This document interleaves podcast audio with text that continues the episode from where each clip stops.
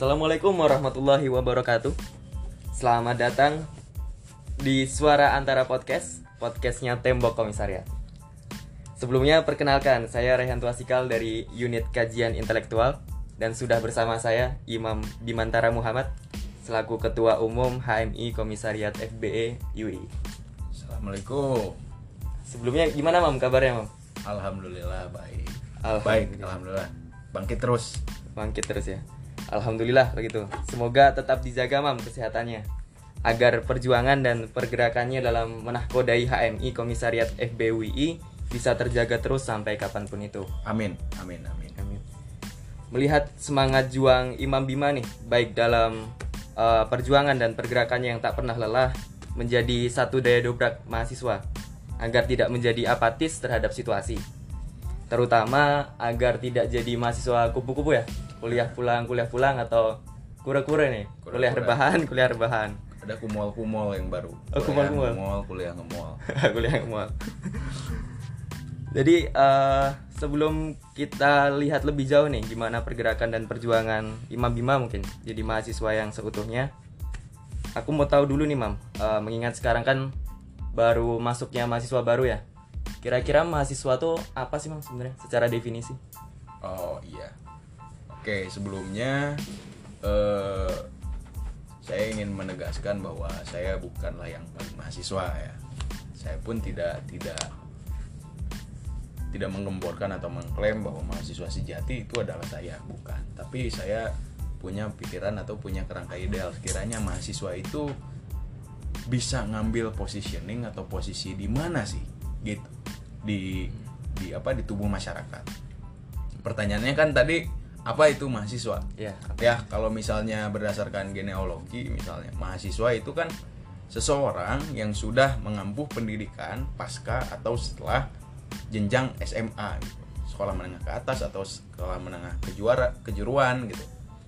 Barulah dia dinobatkan sebagai mahasiswa. Dengan ada kata maha penambahan maha. Maha artinya dia adalah yang paling atau di atas yang lain nah yang jadi soal adalah pasca setelah maha itu apa katanya siswa berarti mahasiswa adalah orang yang paling memahami atau orang yang di atas para siswa yang lainnya Oh iya iya.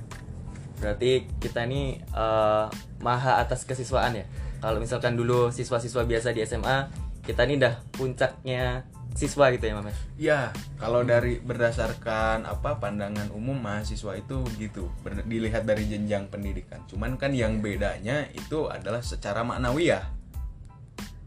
Ya. Secara Secara- maknawiyah, makna eh, maknawiyah maksudnya eh, apa yang sebenarnya eh, mahasiswa itu atau apa sih tugas-tugas mahasiswa itu? Nah, itu mungkin yang agak beda ya. Ah, Iya, iya.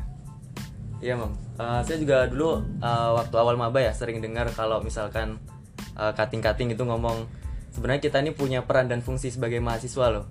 Nah, itu kira-kira apa sih, Mam? Aku masih agak bingung nih soalnya. Sebenarnya peran dan fungsi mahasiswa agar kita ini benar-benar jadi mahasiswa tuh apa gitu?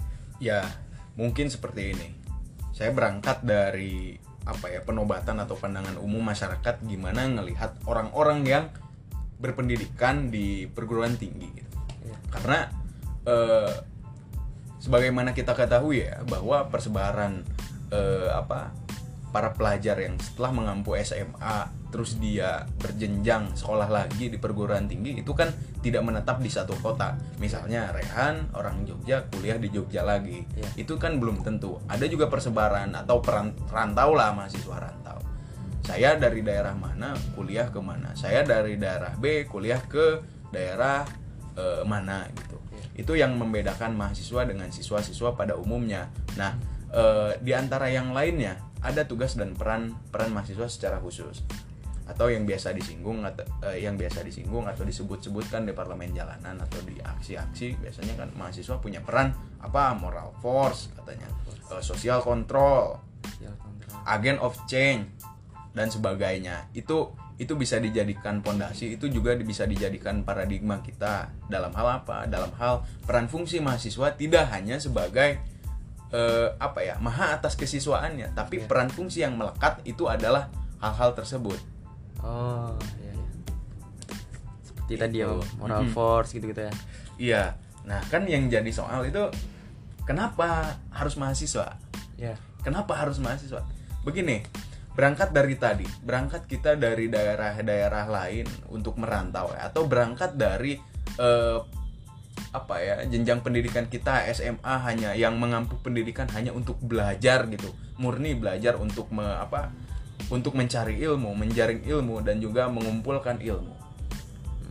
Kan yang jadi soal itu follow up atau tindak lanjut atas keilmuannya itu.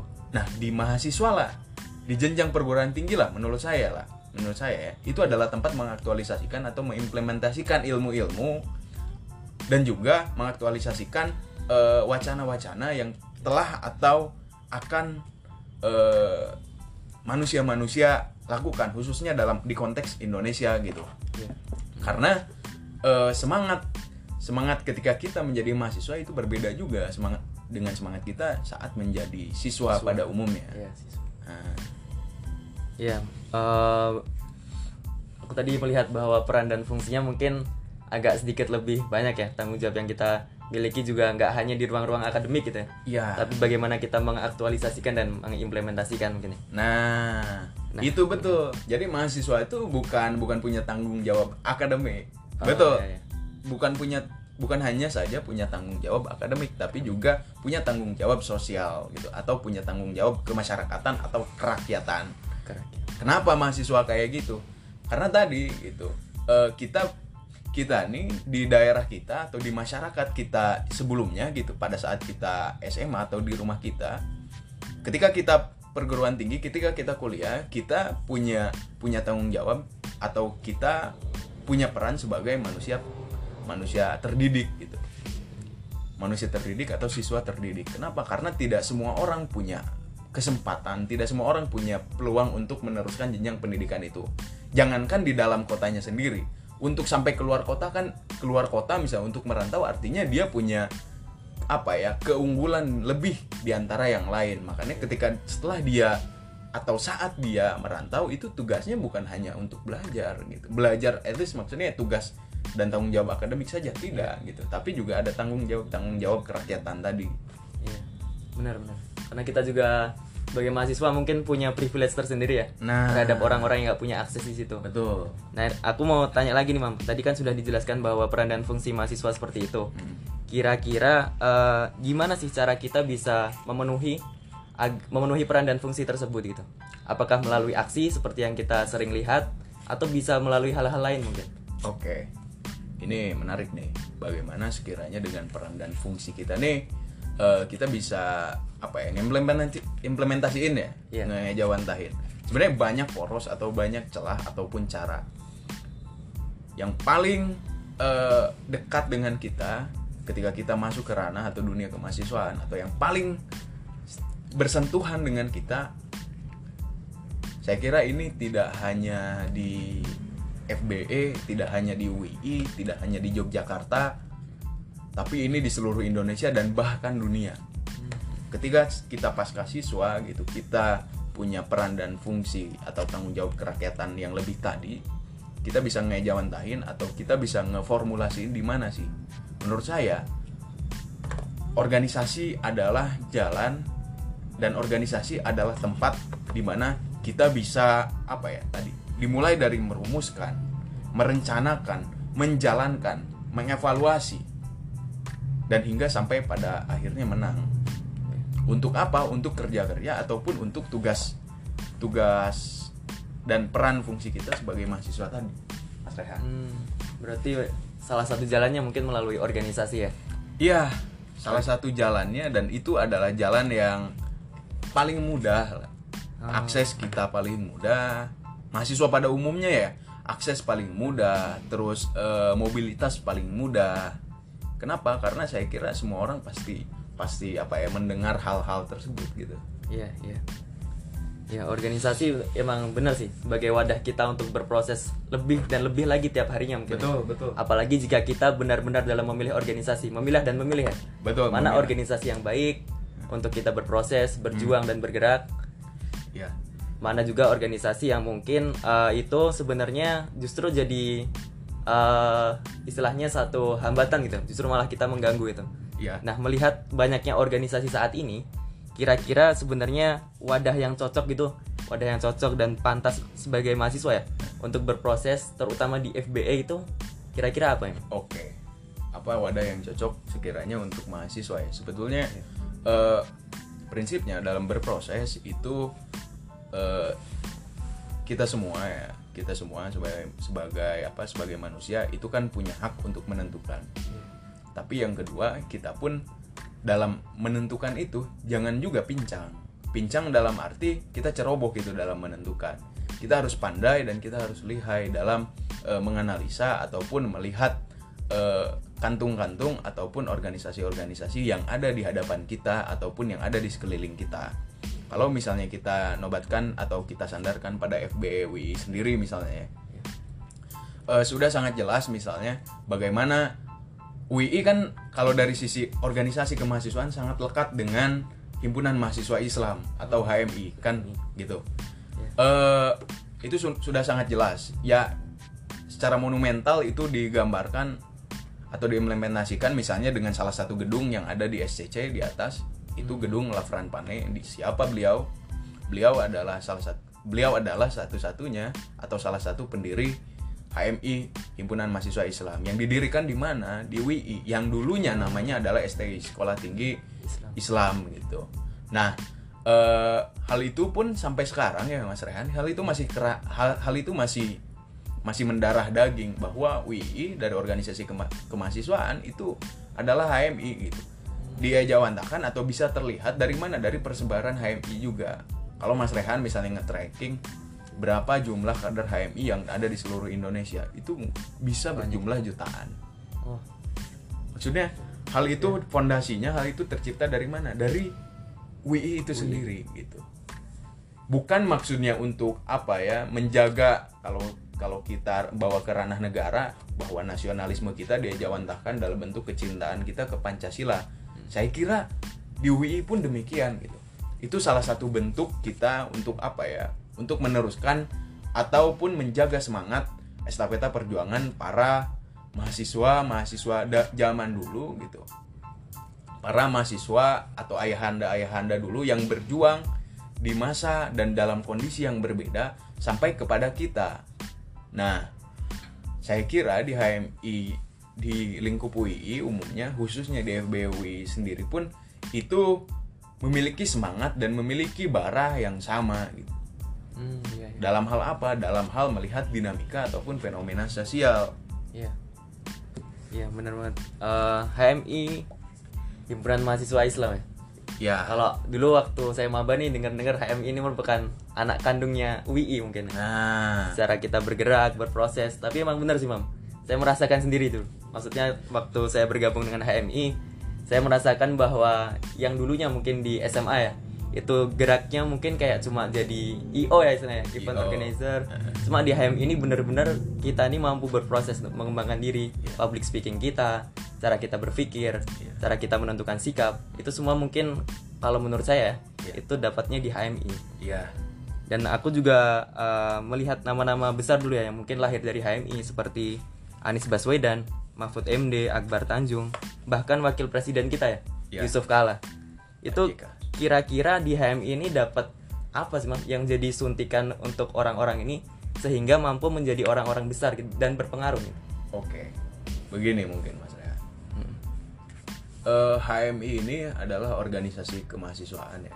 HMI ya- HMI pada umumnya adalah organisasi kemahasiswaan eh, yang memiliki dua prinsip yang dijawantahkan dalam bentuk tujuan. Karena tujuannya kan terbinanya mahasiswa Islam menjadi insan ulil albab yang turut bertanggung jawab atas terwujudnya tatanan masyarakat yang diridhoi oleh Allah Subhanahu wa taala. Dalam tujuan HMI sendiri itu ada dua frasa. Yang pertama, frasa perkaderan. Perkaderan dalam bentuk apa? Terbinanya mahasiswa Islam menjadi insan ulil albab. Ini bicara terkait kedirian untuk individu. Output dari individu kita sebagai manusia yang terlibat dalam HMI adalah menjadi insan ulil albab. Nah, frasa yang kedua adalah frasa perjuangan yang turut bertanggung jawab atas terwujudnya tatanan masyarakat yang diridhoi oleh Allah Subhanahu wa taala. maksudnya adalah perjuangan adalah dari kita untuk keluar jadi HMI nggak bicara apa yang akan saya dapat apa yang akan saya dapat tidak hanya itu. Bahkan itu diminimalisir. Kenapa? Karena eh, dalam frasa perjuangan itu jalan panjang. Itu lebih jalan yang lebih panjang dibandingkan yang pertama tadi. Karena ada kompleksitas karena ada absurditas di tengah fenomena masyarakat. Hal itu HMI HMI apa ya? HMI coba perjuangkan untuk apa? Untuk terwujudnya tatanan masyarakat yang diridhoi oleh Allah Subhanahu wa taala tadi. Tapi kan yang jadi soal apakah cara-cara yang dilakukan HMI itu mengarah pada hal-hal yang sifatnya itu apa ya ekstremis misalnya? Hal-hal yang sifatnya itu eh, apalah angkat senjata dan sebagainya. Ya tentu tidak gitu. Tentu tidak. Gaya ataupun cara HMI dalam dalam apa ya memformulasikan tadi perkaderan ataupun perjuangan itu didasarkan pada nilai-nilai yang sudah atau nilai-nilai yang ada di HMI itu sendiri apa itu yaitu hitoh perjuangan. Nah, HMI itu punya hitoh perjuangan. Hitoh perjuangan itu apa? Manhaj pergerakan himpunan mahasiswa Islam. Jadi, kader-kader ataupun HMI, ke mana sih arah HMI? Atau apa sih pegangan? Atau apa sih eh, arahan dari HMI? Sehingga kita bisa mengimplementasikan diri kita dan juga kita bisa berguna atau bermanfaat untuk masyarakat. Itu ter terakumulasi atau itu itu semuanya ada di hitoh perjuangan tadi. Nah, terus tadi, terus gimana itu para eh, ada Pak Anies, Pak Mahfud, Pak Artijo, eh, dan lain sebagainya, Iya. para ayahanda-ayahanda kita itu dulunya bagaimana berprosesnya. Nah, saya kira yang menjadi titik tekan atau yang menjadi eh, hal menarik sehingga beliau atau mereka bisa menjadi negarawan, bisa menjadi teknokratis gitu, adalah menjadikan HMI tempat sebagai berproses ketika mereka menjadi mahasiswa. Berproses ini tidak diperkecil dan tidak diperuncing gitu. Maksudnya apa? Eh, HMI HMI bukan hanya saja tempat atau berproses kita dalam hal berorganisasi. HMI tidak hanya menjadi tempat proses kita dalam hal misalnya ikut aksi atau HMI tidak hanya tempat kita melatih tadi Mas Ryan misalnya public speaking, eh, komunikasi, leadership Iya. Dan sebagainya. Tidak hanya itu, tapi di HMI adalah proses hidup. HMI adalah tempat proses hidup. Mengapa demikian? Karena hal-hal yang ada di hidup kita itu pun ada ketika kita masuk ke HMI dan itu lebih apa ya? Dan kita langsung bersentuhan dengan dengan hal-hal yang sifat yang yang ada di sekeliling kita itu. Iya, iya. Itu mungkin. Ya menarik mungkin eh, secara nggak langsung aku juga dapat nih bahwa dengan aku melibatkan diri di HMI itu tidak hanya bagi diriku saja, tapi dengan kesadaran secara utuh saya mampu untuk bergerak ke masyarakat, menegakkan keadilan Ya. dan kebenaran. Mungkin gitu ya, Mame? Iya, Iya. kita bisa kita bisa melakukan apa ya apa pun sebetulnya di HMI ini tidak ter ter apa ya tidak tertutup oleh satu jalan atau satu garis tertentu misalnya. Kenapa demikian? Ya dari namanya saja dari siapa yang masuknya saja itu kan digambarkan lewat namanya. Namanya kan himpunan gitu. Himpunan. kita namanya saja himpunan. Himpunan itu artinya menghimpun siapa pun gitu. Dari A sampai Z dari yang paling kiri sampai paling kanan ataupun dia di tengah dari warna hitam sampai warna putih semuanya dihimpun dengan tujuan apa?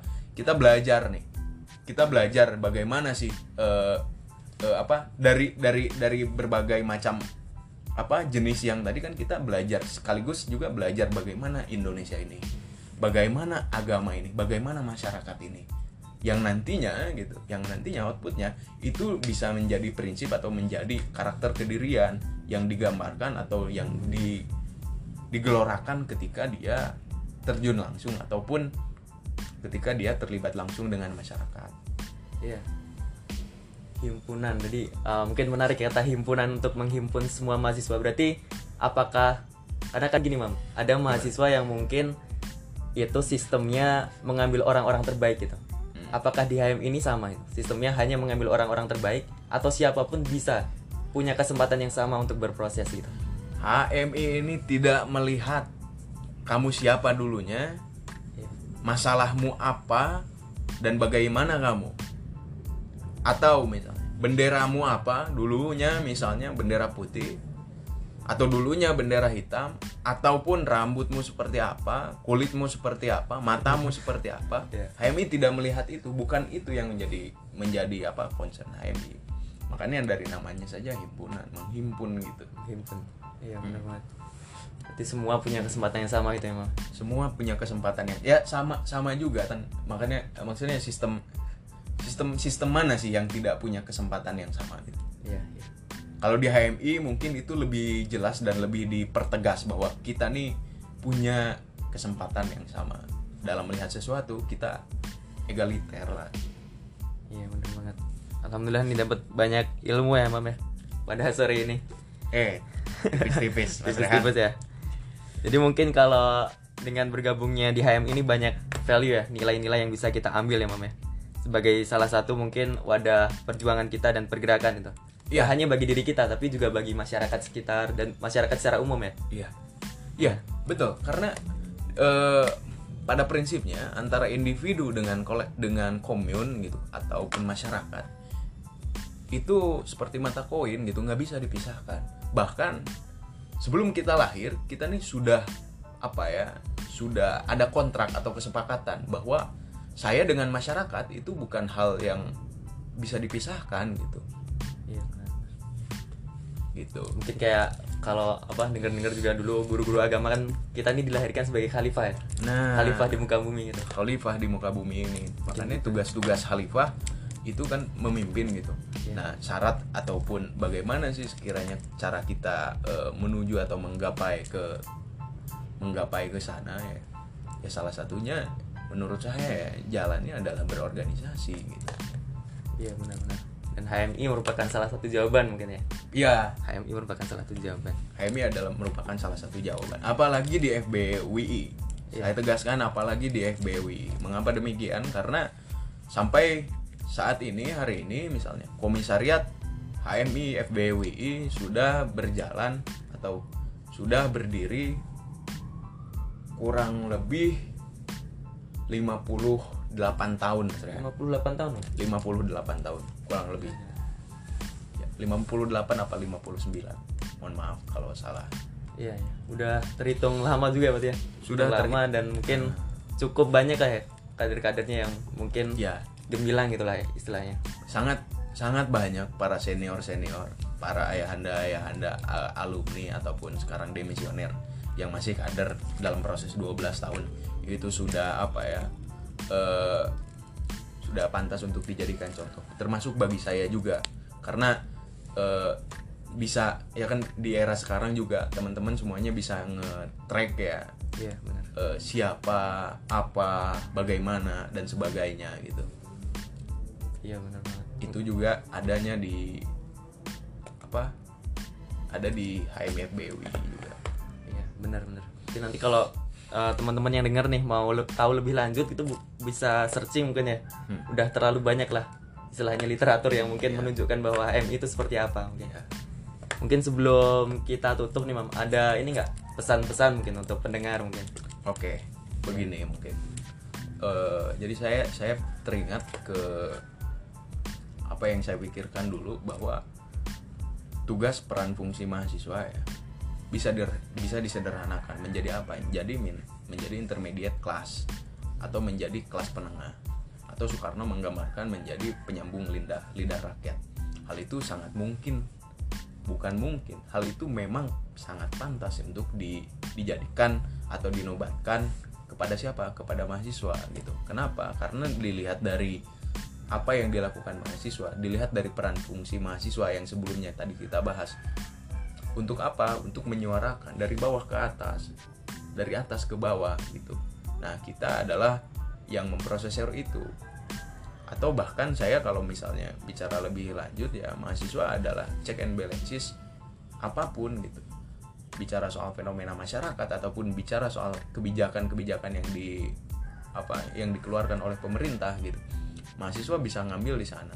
Tapi dalam proses atau pola mahasiswa tadi gitu tidak semena-mena ataupun tadi saya bilang eh, jangan sampai kita kepincangan gitu dalam hal apa dalam hal salah bukan salah memilih tapi gagap menganalisa eh, situasi organisasi gitu.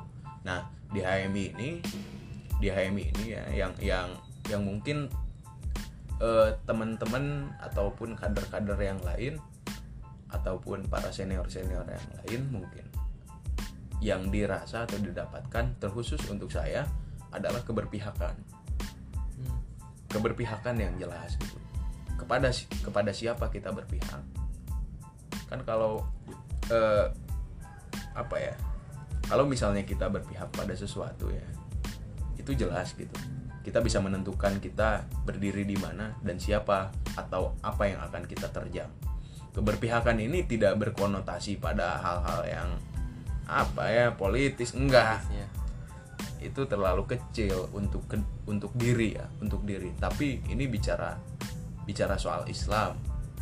Ini bicara soal Indonesia.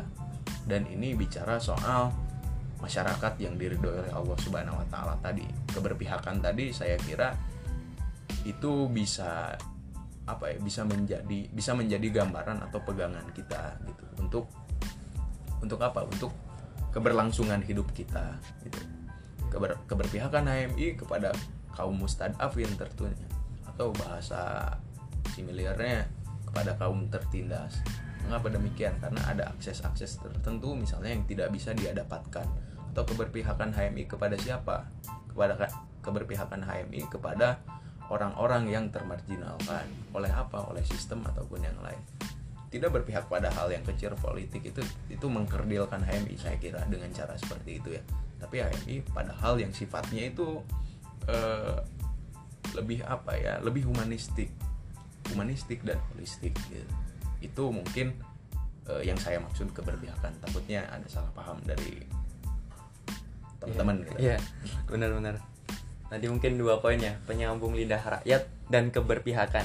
Iya. Yang keberpihakannya ini tidak dikerdilkan aja pada Tidak. situasi politik mungkin, Tidak, tapi tidak. lebih luas dari itu. lebih luas sangat luas Sangat dan luas, itu ya. prinsipil prinsipil Mas Ryan Iya, baik. Jadi ini buat kawan-kawan semua nih yang mungkin sudah berada di keluarga HMI, tetap semangat berproses nih. Karena banyak hikmah yang dapat kita ambil itu. Dari keikutsertaan di sini itu, di keluarga besar HMI, terutama di Himpunan Mahasiswa Islam Komisariat FBE UII. Iya. Dan untuk mungkin eh, mahasiswa-mahasiswa baru nih atau siapa pun lah itu ya Hmm. yang ingin bergabung di HMI, mungkin nanti gimana Mam skemanya kalau misalkan kita mau gabung gitu. Kalau mau gabung di HMI itu mungkin bisa cek media sosial HMI ya, terutama lewat Instagramnya eh, HMI. FBWI Iya. gitu. Eh, di sana ada ada posan dan juga ada ada di apa di Instagramnya itu gimana cara cara Pendaftar. masuk pendaftaran Iya, ya, pendaftar. pendaftaran ke HMI FBWI atau misalnya bisa langsung juga email ataupun kontak yang sekiranya teman-teman kenal bahwa dia adalah eh, dia adalah kader HMI juga Iya, Gitu. baik, baik. Mungkin udah saatnya nih buat uh, teman-teman semua nih yang belum bergabung di organisasi terutama ya, Iya. untuk ikut serta mengambil peran gitu. ya Karena kalau uh, apa katanya Pramudia Anantatur nih ya, sejarah dunia ini kan sejarahnya angkatan muda. Jika angkatan muda mati rasa, matilah semua bangsa ya gitu. ya Dan salah satu jalannya mungkin di HMI nih. ya Ya, mungkin cukup sekian gitu ya Mam ya. Terima kasih nih atas sama sama waktunya sore ini. sama-sama Mas. Terima kasih saya ucapkan nih atas uh, mungkin ilmu dan pengalamannya itu. Iya. Ah, bukan bukan ilmu ya, sharing saja. Sharing sih. ya. Iya. Ngobrol aja.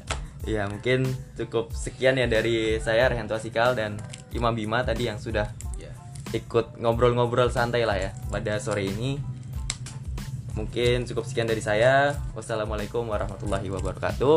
Tetap tunggu lagi nanti mungkin di podcast-podcast selanjutnya di Suara Antara Podcast ya. Nanti kita akan update terus untuk podcast podcastnya ditunggu ya, yakin usaha sampai.